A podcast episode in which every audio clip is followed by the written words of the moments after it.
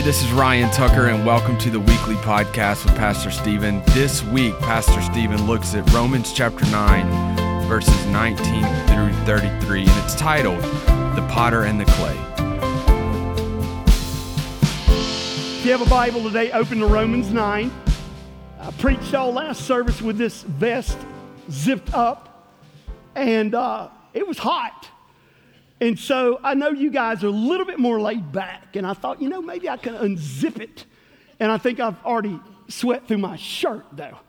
So if I find, if you find this offensive, I give you license.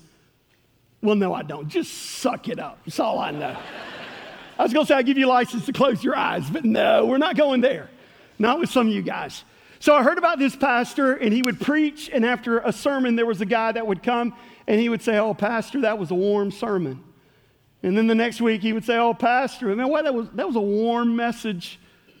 Thank you, Pastor, for those warm words. And the pastor, he's like, What does he mean by that? It drove him crazy until finally one Sunday he said, Can I just ask you a question? You talk about the warm message and the warm sermon, the warm words. What do you mean by that? And he said, Well, you can look it up. Warm means not too hot. The goal is not to have a warm sermon today, but the goal is to light a fire under every one of us as we look at the very words of Jesus. And some folks, when they read Romans chapter 9, you know, like most of us, we say this, well, I just can't understand this, right? Can't wrap my mind around this. Or folks will say, I just can't believe that. And so Paul knows some of these objections are coming. It's almost like he anticipates what the audience is going to say. And so in Romans 19, he starts addressing some of these issues. Uh, now, we have been for 37 weeks studying the book of Romans, a verse by verse study, a series entitled A Life Transformation. And so, if you happen to be here on spring break and you just think, oh my goodness, he chose to preach this today because I'm here. No, no, I didn't. You should have known what I was preaching. No, I'm just kidding. We're in Romans 9, and God predestined I would preach this before the beginning of time. So, with that being said, look in verse 19 of Romans 9. He says, You will say to me then, why does he still find fault? For who has resisted his will? But indeed, O oh man, who are you to reply against God? Will the thing formed say to him who formed it, Why have you made me like this? Does not the potter have the power over the clay for, from the same lump to make one vessel for honor and another for dishonor? Now, we'll stop right there. We'll systematically work our way through Romans chapter 9 and we'll cover the rest of the chapter this morning. So we've got a lot that we've got to deal with. There are three insights that we're going to see from the remainder of Romans 9. Again, Paul saying, I know this is going to be extremely muddy, and I know you're going to be throwing all these questions out, so I'm just going to go ahead and get to it before you even, even ask. So, with that being said, what is the first insight that we've just read there? It is this God has a method, and God's method is to mold you. God's method is to mold you. Like a potter takes a clump of clay and shapes and crafts and molds that into a beautiful object, God is doing that with us. God is trying to mold and shape us into something. Now, I understand that when it comes to this molding, naturally we're like, well, there's just more questions that I have, or there are some difficulties that I struggle with.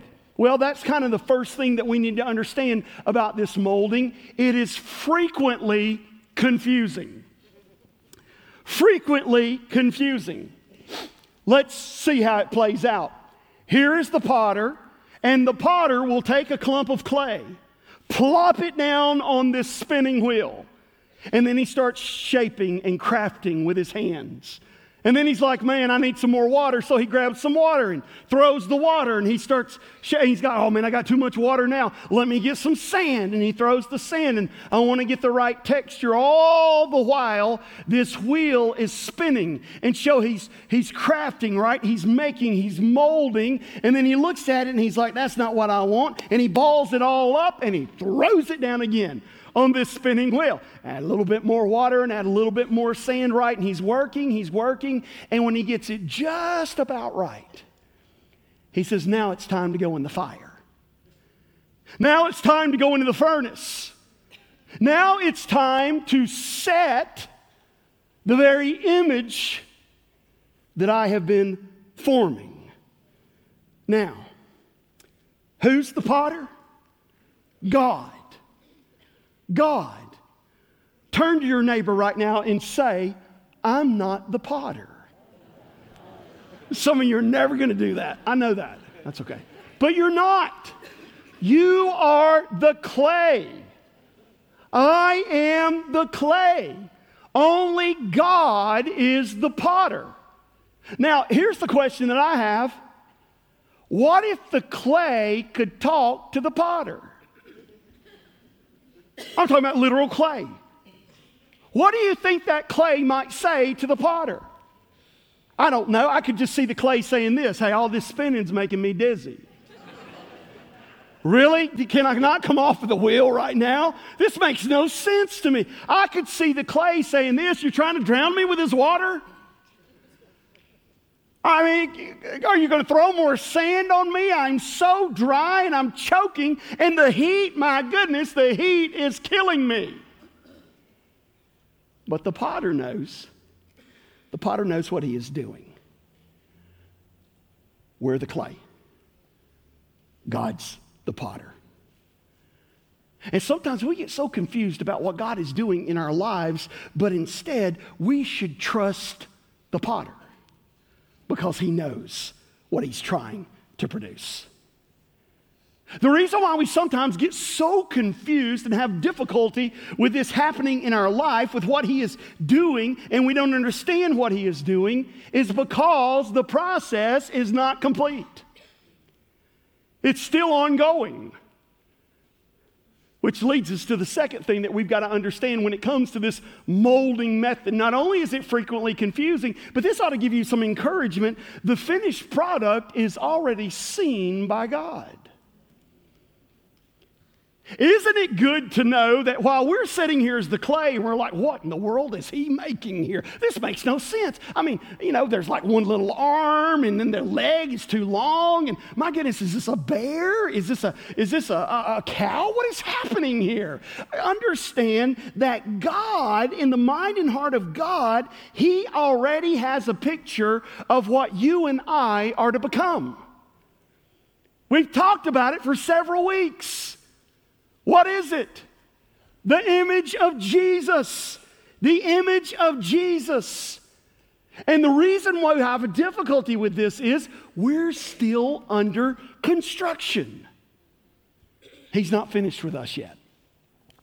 You look up here at me and you see Stephen Kyle up here, and you know, I'm not a finished product yet. I'm imperfect. Uh, there are things that I do that I don't want to do. There are things I don't do that I do want to do. You know, here I am in this fleshly being, and I am not a finished product. And the only joy that I have when I think about the fact that I'm not a finished product, and I think about the fact that you're looking at me is I'm looking at you.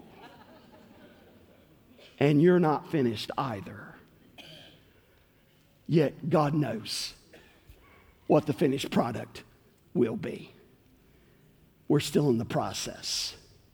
Here's what I think I think that the view that we have of God eh, that causes us to struggle with what is happening here is the view we have of God is too small.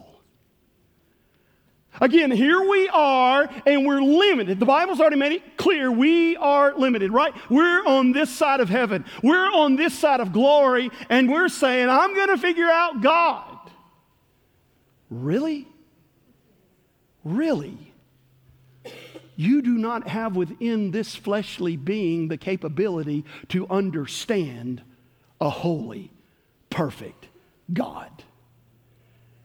And so we kind of we kind of sit there and we say, well, you know, in order for me to understand him, because this is the only way for you really to understand him, all of a sudden you're going to dilute who he is. And so you're going to craft and you're going to create this nice, neat little box, and you're going to put your concept of God in that box so you can understand God. And everything's going really good until you come to Romans 9. In seminary, we called Romans 9 a cherry bomb chapter. Any of you old timers know what a cherry bomb is? Yeah, we're not talking about a popsicle. There's some pop, but not sickle. I think they've even outlawed them today. I don't know. I don't know. Been a long time since I bought fireworks.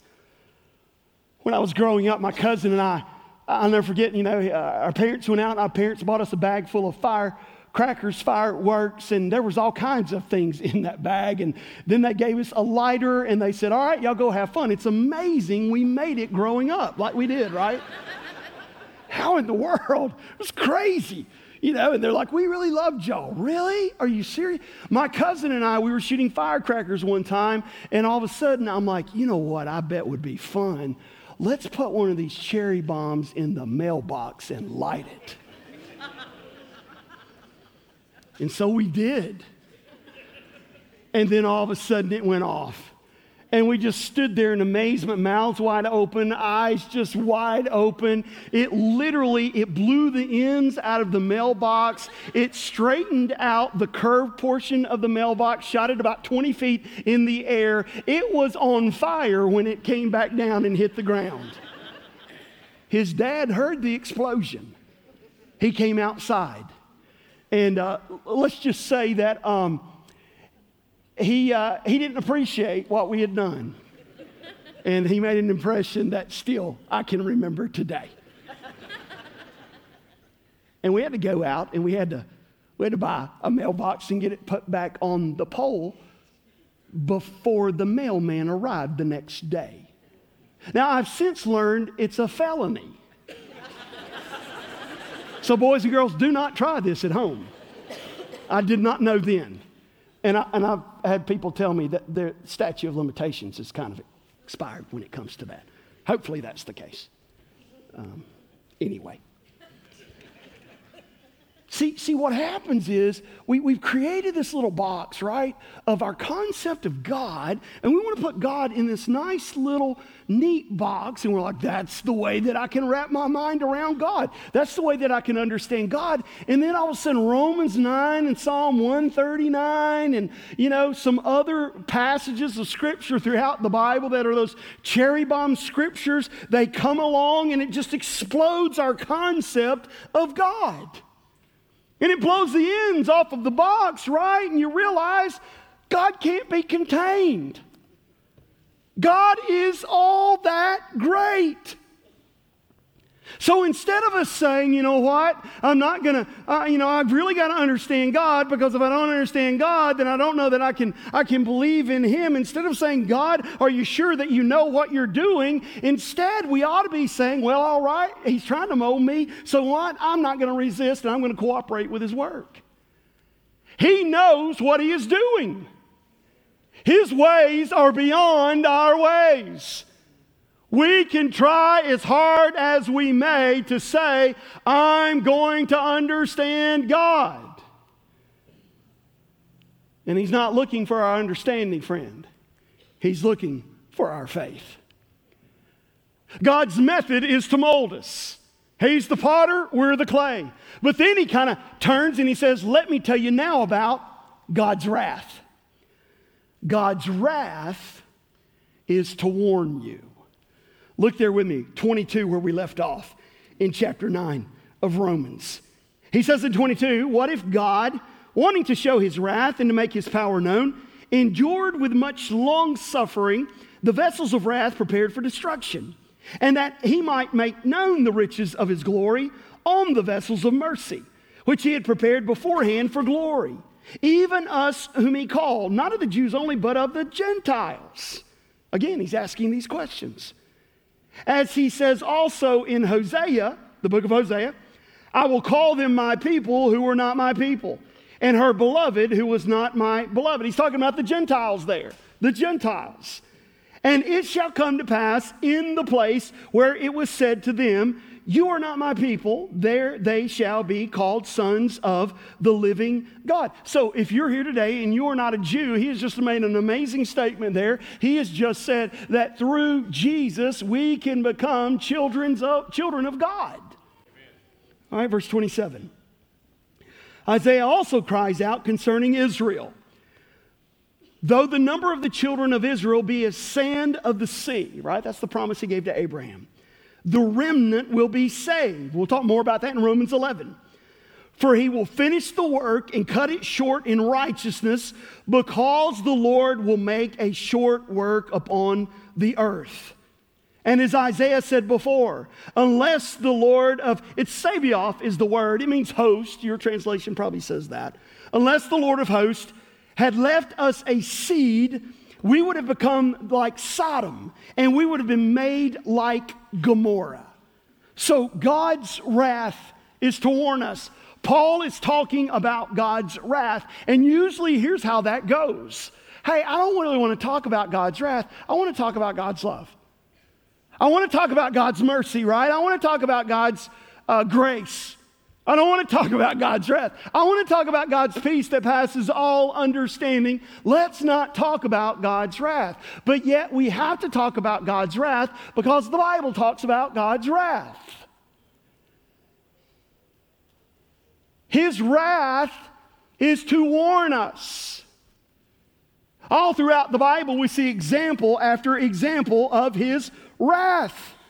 Let's understand a couple of things about God's wrath. First of all, God's wrath is mixed with mercy and love.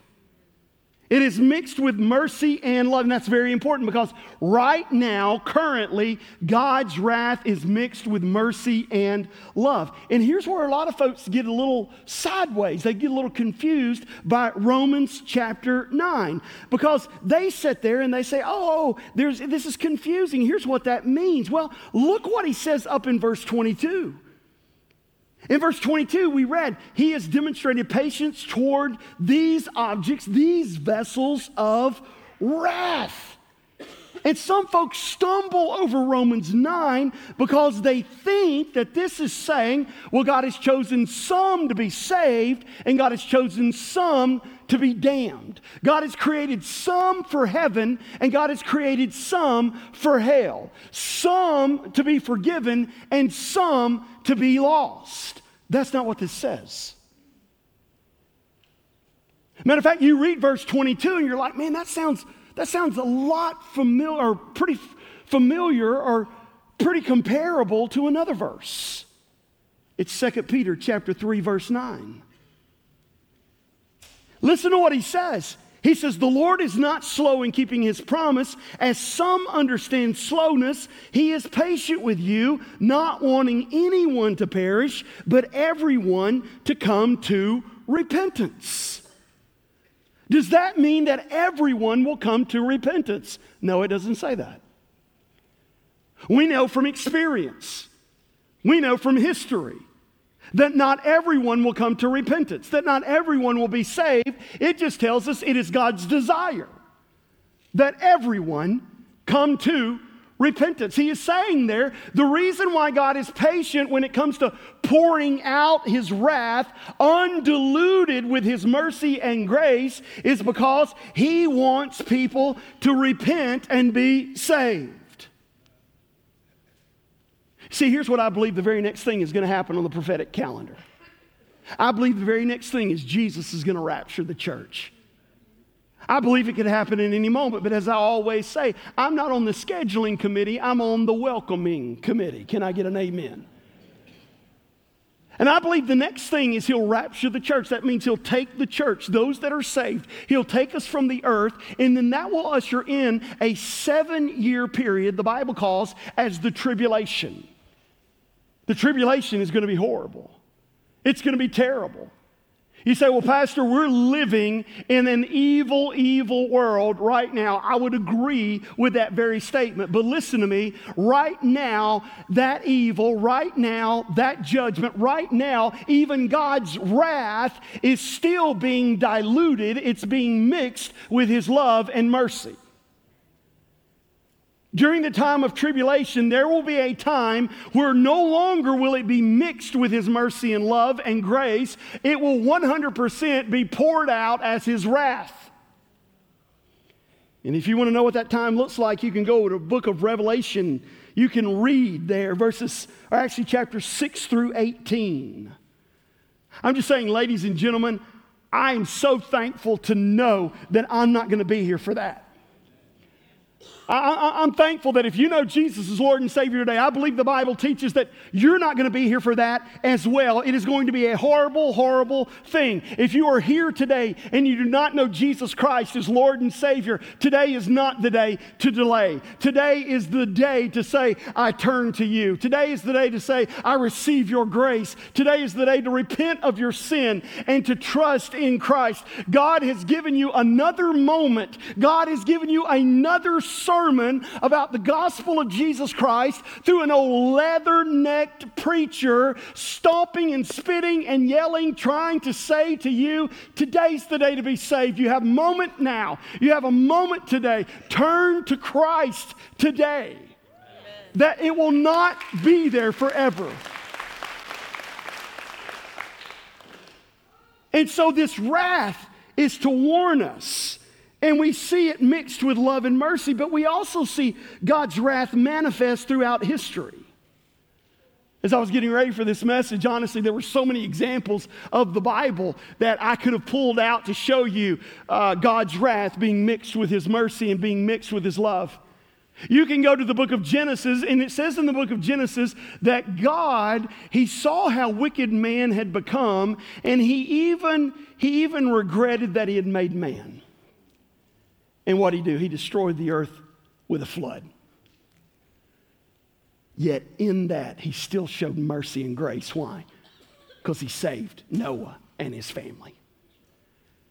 We move a little bit further in the Bible, and the example that Paul uses in this passage is from Isaiah, and he's talking about Sodom and Gomorrah. Sodom and Gomorrah were wicked, wicked cities. So wicked that God sent down fire from heaven, and the Bible says destroyed those wicked cities. But even then, his wrath was still mixed with his love and still mixed with his mercy. Why? Because Lot and his family were left without being killed. I could give you more examples. 586 BC, uh, Jerusalem stood as a beautiful city. The long awaited temple that David wanted to build, that God said, I'm not going to let you do it, yet his son Solomon would build. It was magnificent in its beauty. It was adorned with gold and jewels, and the sun would hit it and it would just shine all across the Holy Land. And they thought, you know what? Jerusalem will stand forever, the temple will stand forever. And God said, Nope, you've been disobedient to me, and I will send my wrath. And so God allowed the pagan Nebuchadnezzar and the Babylonian Empire to come in. They destroyed Jerusalem, they destroyed the temple. His wrath fell, yet his wrath was still mixed with love. It was mixed with mercy because even then there was a remnant of Jews that were still left and they came back later on. And we believe that Paul wrote Romans, I don't know, anywhere from 65 to 67 uh, AD, and uh, about three or four years before 70 AD, when for the last time Jerusalem was destroyed, not this time by the Babylonians, this time by the Roman legions and the Jews were killed, and the Jews were scattered all throughout planet Earth. And for 1,700 years, they didn't even think about going back to the Holy Land. But eventually, they did. God's wrath mixed with his love and mixed with his mercy. And so all throughout history, guys, all throughout history, God is giving example after example after example. And here's what He is saying He is saying, Pay attention. I want you to learn something. I'm teaching you something. Here it is I judge sin. I judge sin. I'm giving you a warning I'm letting you see my wrath, but even in my wrath, right, I'm still diluting it with my love and with my mercy and with my grace. I judge sin. Let's say today after church, you're in a hurry to go where you're headed. And uh, you're, you're, you're driving just a little too fast. And you come up on a policeman who's pulled over a car and they have their lights on and he's standing outside and you can tell he's writing them a ticket. What do you do when you see a police car pulled over another car and it has its lights on? Well, logical people would slow down. I know we have some illogical people in this room but a normal, sane individual would say, Oh man, police cart, slow down. You may not even be speeding, and you're like, Oh, slow down. Slow down. Why? Because it's a warning. People who speed, if you get caught, you're going to get a ticket. And so you see that warning and you're like, all right, I'm gonna, I'm gonna back off just a little bit. All right, I'm gonna slow down. I don't want to happen to me what has happened to that poor soul that I see standing or sitting in their car on the side of the road. And if you've ever been sitting in your car on the side of the road, is that not a shameful time? a couple of years ago, I was driving down 23rd. And I, I'd seen one of our deacons and his wife, and was just Jennifer and I in our car, and we'd seen them. And he texted me knowing full well I was driving. And so I pulled out my phone and I'm holding it up because it helps me to see it better. And I'm responding to his text, and there's a portion of 23rd, I don't know if you've driven it. It's not very, very, you know, it's not a very long portion to where it's almost like the lane just kind of gets thinner or it, it seems that way. And, uh, and I kind of moved over in the other lane, but I, I corrected my mistake really quick and moved back over. And um, there was a cop car right next to me. And he pulled me over. And he said, What are you doing? I said, You're not going to believe this. but I'm a pastor. And um, and uh, one of my deacons was in severe need of counseling. and so I was responding to his text. He said, You're a pastor? I said, Yes. He said, You should know better then. Um, I'll give you a warning, is what he said. Put the phone down. That's what God's wrath does. God's wrath is giving us that warning through all history saying, I judge sin. You say, why is he warning us? Why should we even be concerned about that? About the fact that he judges sin? Because we're sinful creatures. I know that there is a popular view today that goes like this that we're kind of born just inherently morally neutral, and depending upon our background, and depending upon our education, and depending upon our experience, that within itself will determine whether we become morally good or we become morally bad. That is hogwash. It's not true. It's not true. We are born with a sinful nature and we also choose to sin. No amount of education in the world can make you morally better. No amount of legislation, no amount of anything is going to change the biggest problem that you and I have, which is sin. And that's not a politically correct statement, but it's the absolute truth. And so we look back 3,000 years ago when they would take newborn babies and in pagan worship, they would take those babies and they would sacrifice those babies by throwing them into the fire to their pagan false idol gods. And we say, How in the world could they do something like that? And we've grown so much, we've become so educated, we've advanced so much technologically, we would never do anything like that today. We just call it different today. Today we call it a woman's right to choose. Today we call it family planning. Do, do, do, you see? He says, I'm warning you with my wrath that I will judge sin. Man is no better. Man is no better today. That's what this is saying. And so God's method is to mold us, God's wrath is to warn us. And then he continues on. And listen to what he says in verse 30. He's basically saying God's stone is to save you. Look in verse 30. He says, What shall we say then? That, that, that Gentiles, I mean, I find it humorous that Paul's like, okay, what should we say now? Maybe even laughing while he's writing this. What shall we say then? That Gentiles who did not pursue righteousness have attained to righteousness, even the righteousness of faith, but Israel, pursuing the law of righteousness, has not attained to the law of righteousness. Now, he has just made a statement, he is not asking a question.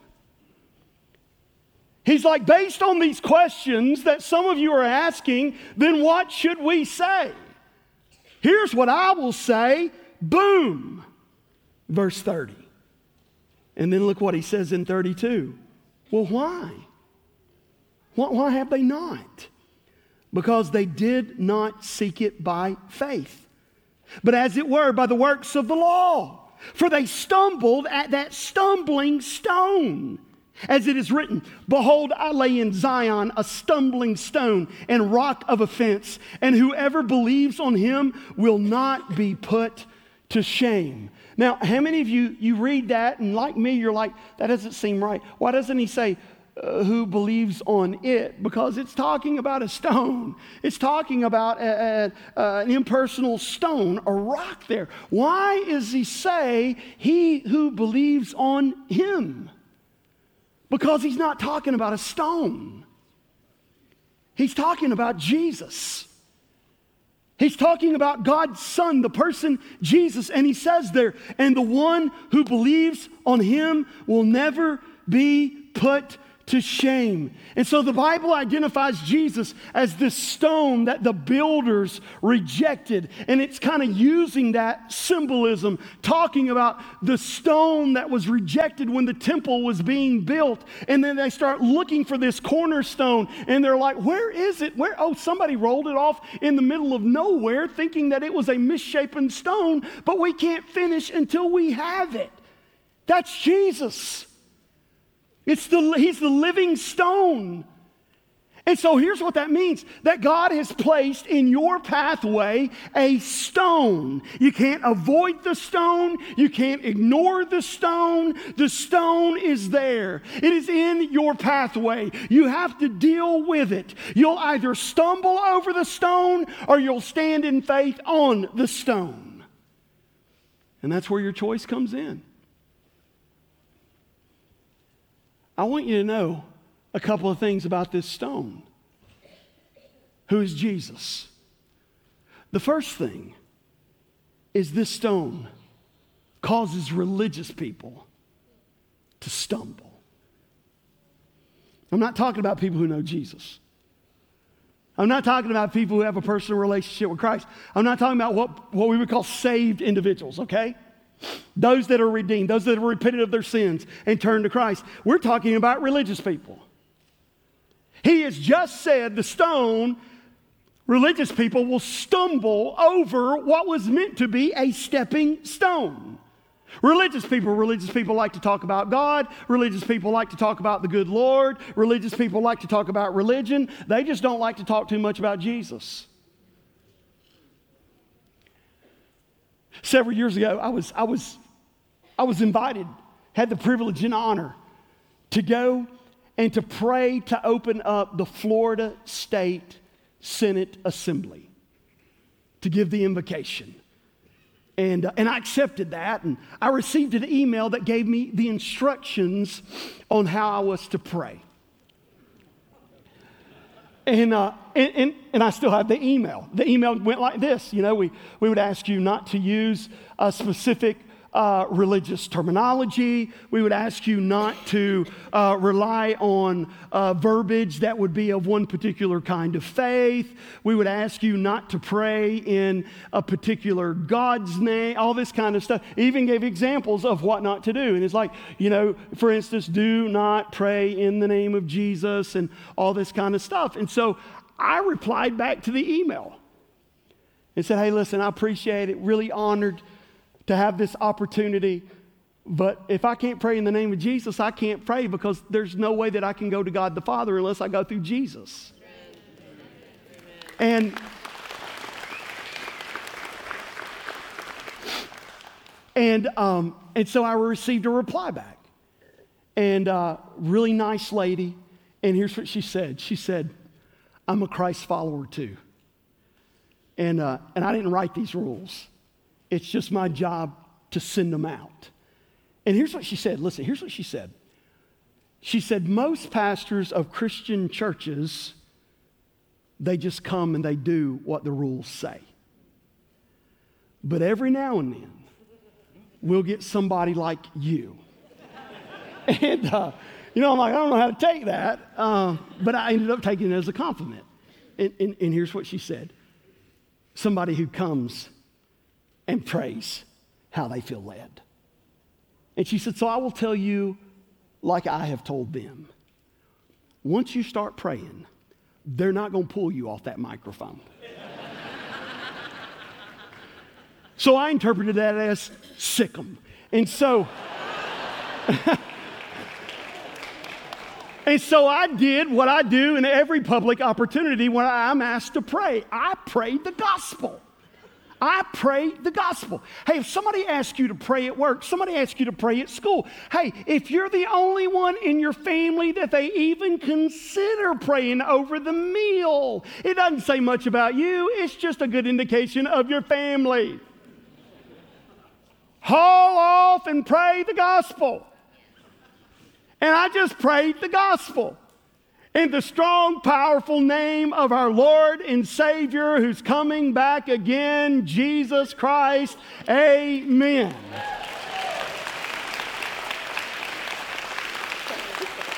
If there is no Jesus, there is no faith.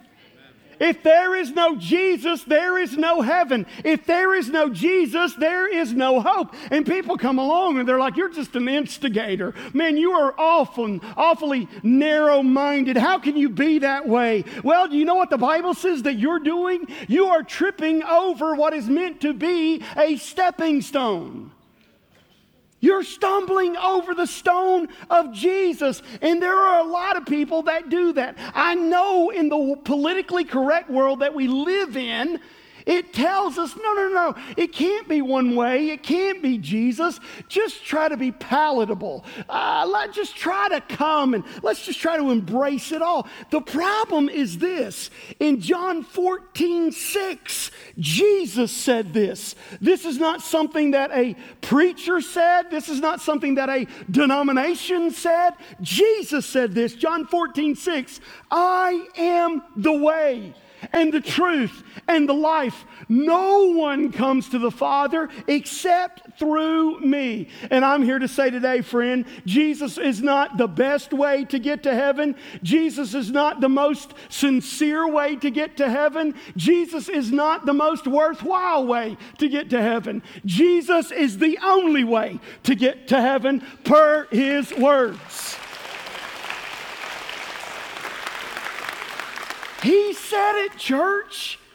He said it. And if it's not true, then he's a liar. He's a fraud. He's a fake. He himself said, I'm the only way to the Father. So for folks who come along and say, that's okay, you do your Jesus thing and we'll do our thing. And, you know, I believe that Jesus was a great teacher and I, I believe that Jesus was morally uh, a great individual. And I think that, you know, you want to do the Jesus thing, that's okay, you know. And you cannot sit there and say, I think Jesus was a great moral, uh, religious teacher that you ought to live your life after and say he's not the only way. He took that off the table. If he's not the only way, then none of us should follow him because he's a liar. Matter of fact, we'll go a step further. Acts 4:12.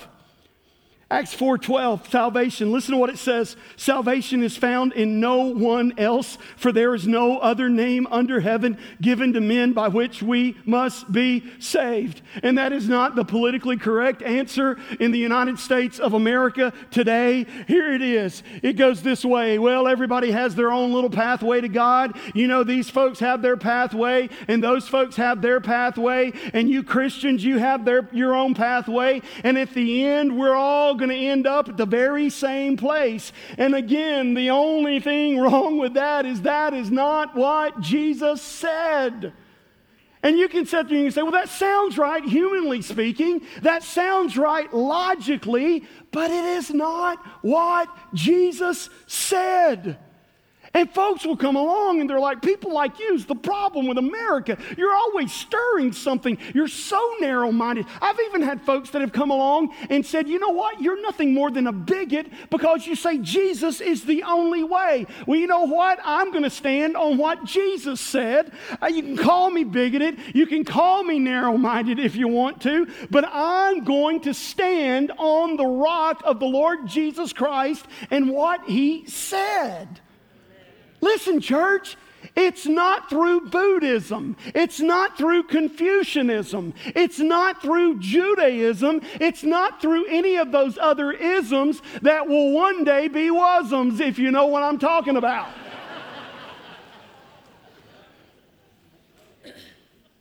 it's through Jesus. It's through Jesus and Jesus alone. And religious people don't like that. And religious people stumble over that. And here is God, God saying, You've seen all throughout history that I bring wrath and I judge sin. Right now it's diluted, but one day it will not be diluted. It will be 100% my wrath. But don't worry, there's safety. I've sent a stone. For some folks, it will be a stepping stone. A stepping stone to what? To a relationship with God. And to some, it'll be a stumbling stone. And here's the point of what I think the apostle was trying to communicate, and we'll finish on this. This stone creates safety in God's judgment against sin. You remember the examples that we talked about? Noah, Sodom and Gomorrah, Jerusalem, and the temple. I've not even mentioned the number one greatest example of God pouring out his judgment and wrath against sin may surprise some of you. The best example that we see is at the cross of Jesus Christ. In case you ever believe that God might be tempted to go a little light on his judgment when it comes to your sin. If a holy God would have ever been tempted to go a little light on sin, and if he would have ever been tempted to hold back just a little bit against sin, wouldn't it have not been when his precious, pure, perfect, only Son became sin? But he didn't. He didn't. The Bible says that God placed upon Jesus the iniquities of us all. And so you either stand on the rock of the Lord Jesus Christ, the crucified and the risen Lord Jesus Christ, or he says you stumble over it. And when you do, you will experience God's judgment against sin. And so for me, it's a pretty easy choice. I'm going to choose to stand with Jesus. You will say, well, no, no, hang on, hang on now. We need to figure out Romans 9. Uh, can I tell you the answer to Romans 9? The answer to Romans 9 is the same answer for the book of Romans, which is also the same answer for all the Pauline epistles. That's the letters that the epistle Paul wrote. It is also the same answer to all of the New Testament. And I would submit to you, it's the same answer for the Old Testament. Let's just go ahead and say it's the very same answer for the entire Bible. It is simply two words. You don't have to have a seminary degree or you don't have to read a book written by some Dr. Wigglejaw to figure this out. Here it is Jesus saves. Well, I'm trying to wrap my mind around Romans 9. Go ahead. Jesus saves. Boom. Jesus saves. And so we want to sit here and we want to we want to try to create that little box. So I'm going to I'm going to put my concept of God in that box and I'm going to figure him out. we do not have inside of this fleshly being the capability to understand the Holy God that offers us a stepping stone through Jesus.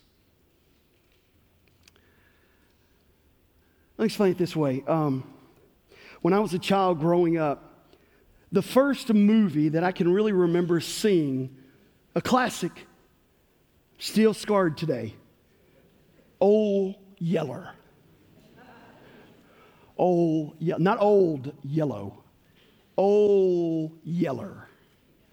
You're like, oh, like O L E. No, no, no. O L Yeller.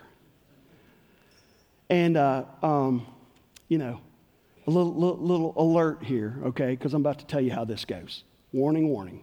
If you're planning on going home and watching Old Yeller this afternoon, I've just spoiled it for you. So there was a family, and the dad left to go on a cattle drive, and you know the mom and the kids were left there, and so they get this dog, this old yellow mangy mutt named Old Yeller, and I don't know if they adopted him or that he adopted them or whatever. And so you know, he kind of protected the children and the, and the family. And so there's a time where a mountain lion tries to attack, and old Yeller jumps in and runs that mountain lion off. And there's a time when a bear tries to attack, and old Yeller jumps in and runs that bear off. And so I'm watching the movie. I mean, I'm really, really young. I'm really, really young. I don't even remember the age. And, you know, I'm kind of watching the movie. I'm kind of not watching the movie. And I'm like, oh, what a great dog. Here's what I'm thinking I'm going to ask for a dog at the end of this movie. And, you know, and, they'll, they'll finally agree to get me a dog, and this will be great. And then I'm watching the movie, and then lo and behold, the boy takes his rifle and shoots old Yeller. And I just burst into tears, and I look around the room, and like everybody in my family was crying. My dad, that I, I very seldom have seen cry in life, had a single tear running down his cheek. I mean, come on now. If you don't cry at old Yeller, you are a heartless Baptist. and I can remember saying to my dad, Why didn't he shoot old Yeller? Why didn't he shoot the dog? And my dad's like, Well, because the dog had rabies. And I'm like, Oh, I didn't know what rabies was. Have a clue. I'm sitting there thinking, Why did he shoot his dog? And then got into school and you know, I don't remember what year in science they're sitting there and we're learning about stuff, and all of a sudden we learn about rabies. And they're like, hey, yeah, by the way, if a dog has rabies and a dog bites someone, they could kill them. And I'm like, oh, that's why he shot his dog. yeah, I get that now. I, I was limited. See, see, listen to me. We're on this side of glory we're trying to figure out a God who's like, yeah, I know how this is turning out. Nah, nah, let me wad it up and start over again. But I know where it's going. And we're like, what are you doing? Oh, wait, wait, wait, wait, wait. I know why God's doing what he's doing. Yeah, yeah, yeah. I've already put him in my box. He's in my box. And then we sit there and we're like, well, let's, let's talk about, whoa, whoa, Romans 9. Wrath, wrath, wrath, wrath. Oh, I got to expand my box. I'm going to build a different box. Cherry bomb, boom. Where do I go now? Psalm 139. What?